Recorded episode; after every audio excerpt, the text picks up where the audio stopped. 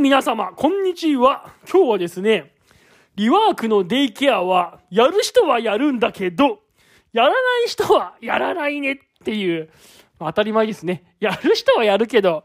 やらない人はなかなかやらないねっていう話を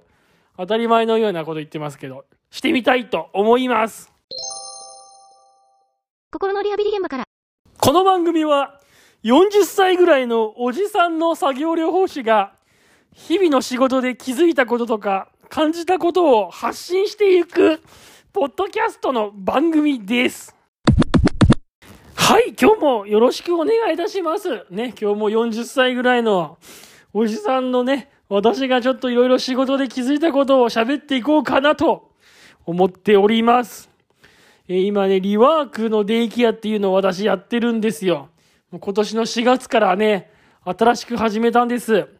今まで私はね、認知症のデイケアをやっていたんですけど、ね、新たに今年の4月から急にね、ちょっと畑が違うところに来ました。それがリワークのデイケアっていうところなんですね。リワークのデイケアっていうのは、まあ、うつ病とかね、そういうメンタルの疾患で、お仕事をお休みされた方がですね、お仕事に戻る前に通うですね、リハビリ施設です。ね。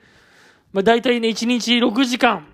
ね、6時間あるんですよ。朝9時半から始まってね、夕方3時半までね、6時間、いろんなことしてですね、週5日通っていただくんですね。で、まあそういうところでですね、まあ仕事に戻るための練習をして、あと再発予防のためのね、工夫をいろいろ考えるわけです。ね。まあそういうことをやって、お仕事を戻ってもですね、また仕事に戻っても、再発しない、ね。再発しないためのですね、まあそういう対処法を身につけて戻ってもらおうというのがね、一応リワークのデイケアのやっていることなんですね。で、私も今年の4月から始めていろんな方をですね、リワークのデイケアにお誘いしてきました。もう、たくさんね、声かけましたよ。まあね、先生からですね、リワークの説明を聞いてくださいと、指示をね、出してもらって、それでリワークの説明をした人もいますしね、もうそうじゃなくてもいきなり、先生からのね、指示もなくね、まあ一応声はかけていいよって言われたから、外来で声をかけた人もいますし、まあいろんな方声かけてきましたけど、二つのタイプがいるんですよ。二つのタイプ、まあ三つのタイプ、大きく分ければ三つのタイプか。全く、全く興味がない人。それから、興味があってやりたそうな感じになるんだけど、な、全然繋がらない人。なかなか繋がらない人。そしてすぐやる人といるわけですね。で、今日思うのは、その、やる人はね、本当にすぐやるんですよ。やろうと思ったら、もう、見学に問い合わせに来てからですよ。問い合わせに来てからもう実際リワークをスタートするのに1週間ぐらいでもすぐ自分で準備して始めるんですけど、始めない人はなかなか始めないんですよね。これが言いたかった今日は。やりたそうなんだけど、なかなかやらないっていうね、人がいるんですよ。で、全くね、箸にも棒にもかからないっていうか、全くやらない感じだったら、僕もそんなに気にな気にならないんでしょうけど、やりたそうな感じを出すんですよね。やり、やりますみたいな、興味を持ってそうな感じは出しているんですが、その次のステップになかなか進まなくって、実際リワークに来るっていうところまでなかなか繋がらないっていう人が何人かいて、そういう人がね、結構興味深いんですよね、自分の中で。興味深いんです、本当にそういう人が。あの、リワークを始めるのにそんなに大したステップはいらないんですよ。だいたい先生に言って、先生から指示出してもらって、あとは、えー、リワークっていうのはその医療保険を使うので、それなりにお金がかかるので、自立支援医療制度の申請っていうのをした方がいいんですね。これをやると医療費が安くなるんですよ。でもそれをやるには、まあ、医者からですね、意見書っていうのを書いてもらって、で、意見書を自分の住んでる市役所に届けると。市役所に出したらすぐその場で自立支援の申請が通りますので、その写しを持って、またリワークを受ける病院にそれを持ってくるっていう。そしたらもうその日からですね、自立支援が使えますので、自立支援が使えるので、医療費がですね、安くなるんですね。で、まあ、リワークスタートっていうことになるんですけど、このね、自立支援の申請っていうステップがね、案外こう、肝なんですよね。これがなんかね、気が重いのかなと思う人が何人かやっぱいるんですよね。大したこっちゃないんですよ。先生に意見書を書いてもらって。で、その意見書を書くっていうのが先生も忙しいですから、書いてって言われてすぐその日に書いてくれるとは限らないんですよね。かかるときはかかるんですよ。だけど、意見書さえ書いてもらえば、あと役所に行って、役所で申請すればもう終わりなんですよね。それがね、でもやっぱり役所に行くとか、なんでしょうね、申請書を書いてもらうとか、やっぱそういう書類的な手続きが面倒なんですかね。そういうところでね、一個一個ね、じゃあ次にします、次にしますとか、次の診察の時に診察、意見書もらいますとかね。まだ役所には行ってないですとか、なんちゃらかんちゃらなんちゃらかんちゃら言ってなかなか次のステップに進もうとしない方っていうのが結構いてですね。あれは興味深いんですよね。あれ何なんでしょうね、ああいう人たち。と思ってるんですよね。あの、全然興味がないとかやらないっていうわけじゃないんですよ。やりたそうなんですよ。必要性を感じてるようなことも言って、やろうと思っているとは言うんですよ。だけど、なかなかね、一歩一歩と前に進んでいかない感じこういう感じの人がいるんですよね。やっぱりあの、リワークの対象になる人っていうのは、ほら、うつ病、ずいぶんうつ病って長く伸ばしちゃった。うつ病でしょ？うつ病の方とかですから、なんか新しいことを始めるっていうのがなんか億劫なんでしょうね。やっぱそれが病気の根幹にあるんでしょうね。根幹？根幹でいいのかな？こういう時は。元の中にあるわけです。だから、胃は、うつ病で休職してるからといって、ほいほーいと、うまくやるぞって気持ちになかなかなれないのが、やっぱり、この病気の難しさで。で、やっぱりね、書類を書いてもらうとか、市役所に行くとかってやっぱめんどくさいじゃないですか。新しいことやるから。でもなんかいちいちいろいろ考えるんですよね。それやったら、後戻りできないんじゃないかとか、もしやるって言っても通えなかったらどうしようかとか。いろいろ考えるみたいなんですよね。話聞くとね。役所に行って、それが使ってるってことがバレたらどうなるんだろうかとかね。なんかいろいろ言うんですよ。で、やっぱりね、あの患者さんもリワークに行った方がいいだろうなっていうのは頭の中では分かってそうなんですよね。頭の中では分かってるけど体が動かないみたいな。そういうやつ。頭じゃ分かっているけど、動かないみたいな。ダイエットみたいなもんですね。タバコの禁煙とかね。ああいう感じかもしれないですね。分かっちゃいるけど、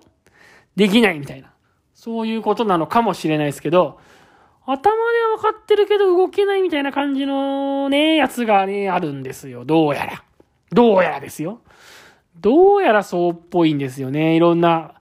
人と話をしてみて思うことが。やっぱり、その、いきなり仕事に戻れるとも思ってないし、やっぱり仕事に戻る前に何かこう、リハビリ的なものをやった方がいいだろうと。その理屈はわかるみたいなんですよね。で、また、また病気が調子悪くなってしまうかもしれないと。だったらこういうとこでちゃんと自分を見つめて、見つめ直して、ね。それで、いい状態で仕事に戻ろうって、その理屈はわかると。だけど、だけども、一歩前に進むっていうのが気が重いみたいなんですよね。まあなんかほら、なんつうんだろうな。こう、二人の自分がいて、ペン、天秤にかけてるような感じですよね。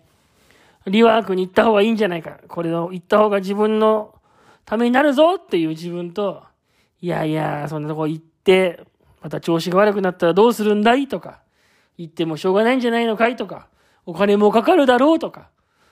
行って恥かくかもしれないぞとかっていう、行かない方がいいんじゃないかっていうのを囁く自分と、なんかその二人の自分がいてね、あっちに転がり、こっちに転がりみたいな、そういうようなね、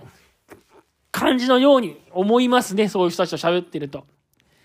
それでね、また、リワークに行こうかなと思うときにですよ。まだ良くないことが起きるんですよ。例えば家族の誰かが、調子が悪くなって介護が必要になる状態になると。それでリワークに行くどころじゃなくなるとかね。あとは家族の誰かがリワークについて、そんなとこ行ってもしょうがないんじゃないのって苦言を呈してきたりとかして、その行こうと思ってる気持ちをくじいてくる人がいるとかね。まあね、そういう、なんつうのかな、リワークに行かない方がいいぞっていうようなね、まあ、ちょっとそういう、なんて声がね、聞こえてきたりするわけですよ。その止める、リワークに行くのを止める声が、その人に。そうすると、もう元々行こうかな、行く前かなと思ってたところに、そういう声が聞こえてくると、ますます行かない方に引っ張られて、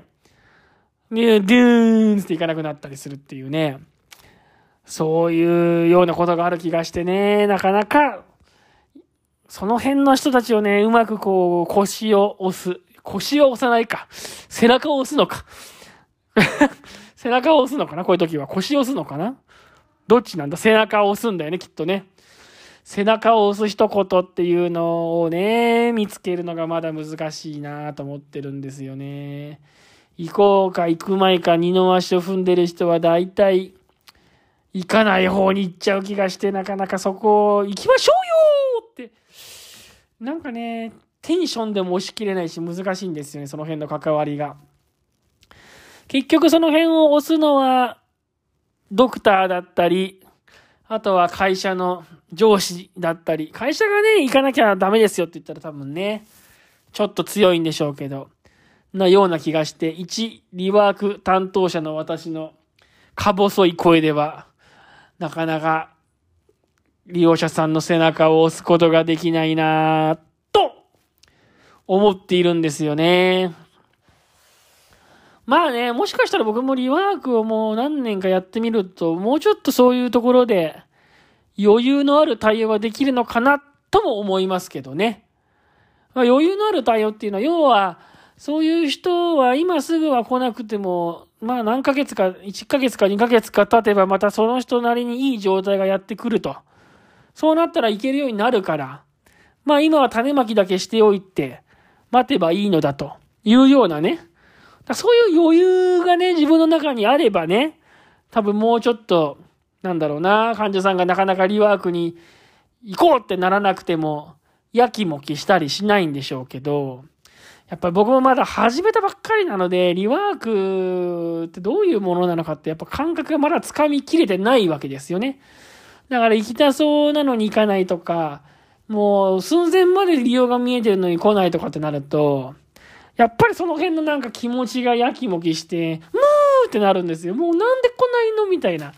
急に高い声が出ちゃうみたいな。別に、急にそんな高い声を利用者さんにぶつけるわけじゃないですけど、んなんで来ないんだろうなって思うんですよね。こう声が裏返っちゃうんですよ。こんな感じで。うーんつって。気持ち的にですよ。直接そんな声高く、んなんで来ないのとか、別に利用者さんに言うわけじゃないですよ。だけど気持ち的に、んなんで来ないのかなっていうふうに、気持ち的に声がこう、高く、高くなるんですよ。こう、こんなんで伝わるのかななんか気持ちが焦るんですよね、やっぱり。自分自身が、セラピスト自身が。やっぱり利用者さんを集めたいなと思ってますから。使ってもらいたいなってリワーク、せっかく立ち上げたから、来た方がいいのになってやっぱ思うからね。だって、家で、うーんってなってんだよ。家で、家で、ぐー、うん、うんって、うんうんってなってるから、こういうとこに来てね、良くなってくれればいいなと思ってるから。やっぱ来てる人の方が良くなってくるんですよね。最初はなんだか、ぼやーっとしてるなーと思ってる人でも、やっぱ通ってくると良くなってくる人が多くって、やっぱりそういうの見てるから、外来でドヨーンとしてる人がいて、でもリワーク、リワークちょっと行きたいけど行けないな、みたいな人がいると来てほしいなって思うんですよ。やっぱり。それは。こんな僕でも。こん、こんな僕って、こんな僕ってどんな僕かわかりませんけど、なんだろう、こんな私でも思うんですよ。そうやって来てほしいなって来てもらえればよくなるんじゃないかなって思うんですよ。で、来たそうな気持ちがあるのに、一歩前に出れないっていう人を見ると、やっぱりなんかちょっとね、もどかしい気分になるんですよね。だそこを多分何年かがやればもしかしたらどしっと待てるか。それか何かこうそこをうまく背中を押せる一言が言えるようになるか。セラピストとしてどちらかの方向で上達してくるのかもしれないんですけれどもね。まだね、フリーワーク始めて、4、5、6、7、8、5ヶ月弱、5ヶ月弱の私だとね、その辺のさじ加減はまだよくわからないですね。うーん、ただ、リワーク始めたそうなのに始められない人がいるのは、目やきもきするなぁと思っていると。まあそんな感じですね。ちなみにね、あの、外来で声かけてリワークやりますみたいな話になった時に、もうすでに自立支援は持ってますって言われると僕めちゃめちゃテンション上がりますね。あの、そう、もうすでに持ってるって人に出会うとすごいテンション上がるんですよね。やっぱね、自立支援っていうのがなんかやっぱ、ちょっとやっぱね、やっぱネックというか、ネックなんですよ、ネック。ネック？ネックでいいのか？こういう時はネック、ネックでいいんだっけ？ネック、なんつうの、障害っていうのは障壁っていう意味で言いたいんですよ、この言葉を。そうなんですよ。やっぱ、やっぱこの自立支援の申請がちょっとめんどくさかったりするから、で、そこで時間取られたりするので、やろうと思った時にすぐ始めてもらった方がいいなってやっぱ気がするから、やっぱこの病気は、意外、実際は、あの、なんつうのかな、もう、あと、また後でいいやって思うと、またますますます後になってくるみたいなところがあるから、先延ばしすれば先延ばしし、どんどんしちゃうから、やりたいと思った時にパッと始められた方がいいなと思うんですよ。そんな中で自立支援持ってますって言われると、だからね、テンション上がるんですよね。もうすぐ始められるから自立支援持ってれば。おーっつって。自立支援持ってますって言われるときは嬉しいですね、僕はね。あ、よかったと思って、もうすぐ始められるっていう、すぐ始められるぞっていう気に なりますね。まあでもね、持っててもね、その人がその気にならないと全然始められないんですけどね。結局ね、その人がその気になるかどうかでね、自立支援持ってたって始めない人は始めないんですけど、始めない人は始めないんですけど、でもなんか自立支援持ってますって言われると、なんか気持ちがね、上がりますね、僕は。あ、お、これすぐできるじゃんっていう気になるんですよね。だからやっぱ自立支援はだからネックなんですかね。うん、どうなんだろう。自立支援持ってますっていうのを声聞くとテンション上がるなというわけでね、53回目の放送はこれで終わりにしたいと思いまーす。ずいぶん長く、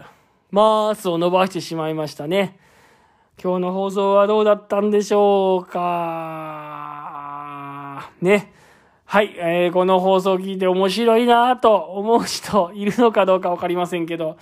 面白いなと思ったらですね、チャンネル登録じゃないや、なんて言うんですけど、なんとか登録してほしいですね。また聞いてほしいですよ。だいたい最近ね、一週、一回の放送で15、6人再生回数が上がりますね。15、6人、うん、15、6人かな。聞いてくれるのは。ねえ、なんかこう、うちの奥さん、羽生結弦が好きなんですけどね、羽生結弦が、羽生結弦さんね、昨日 YouTube をやったらもうね、YouTube 始めたらもういきなり100万再生とか聞いちゃってもう、すごいなと思いますね。羽生結弦は100万再生ですけどね、40歳のおじさんがリワークの愚痴をベラベラ喋るのは 1, 1回の放送18再生ぐらいですよ。だからもう、えらい、偉いさですよ。注目具合が。ね。まあ、しょうがないです。羽生結弦と比べてもしょうがない。ね。はい。そういうわけで、えー、これからもポッドキャスト頑張ってやっていきたいと思います。朝6時か7時かぐらいのね、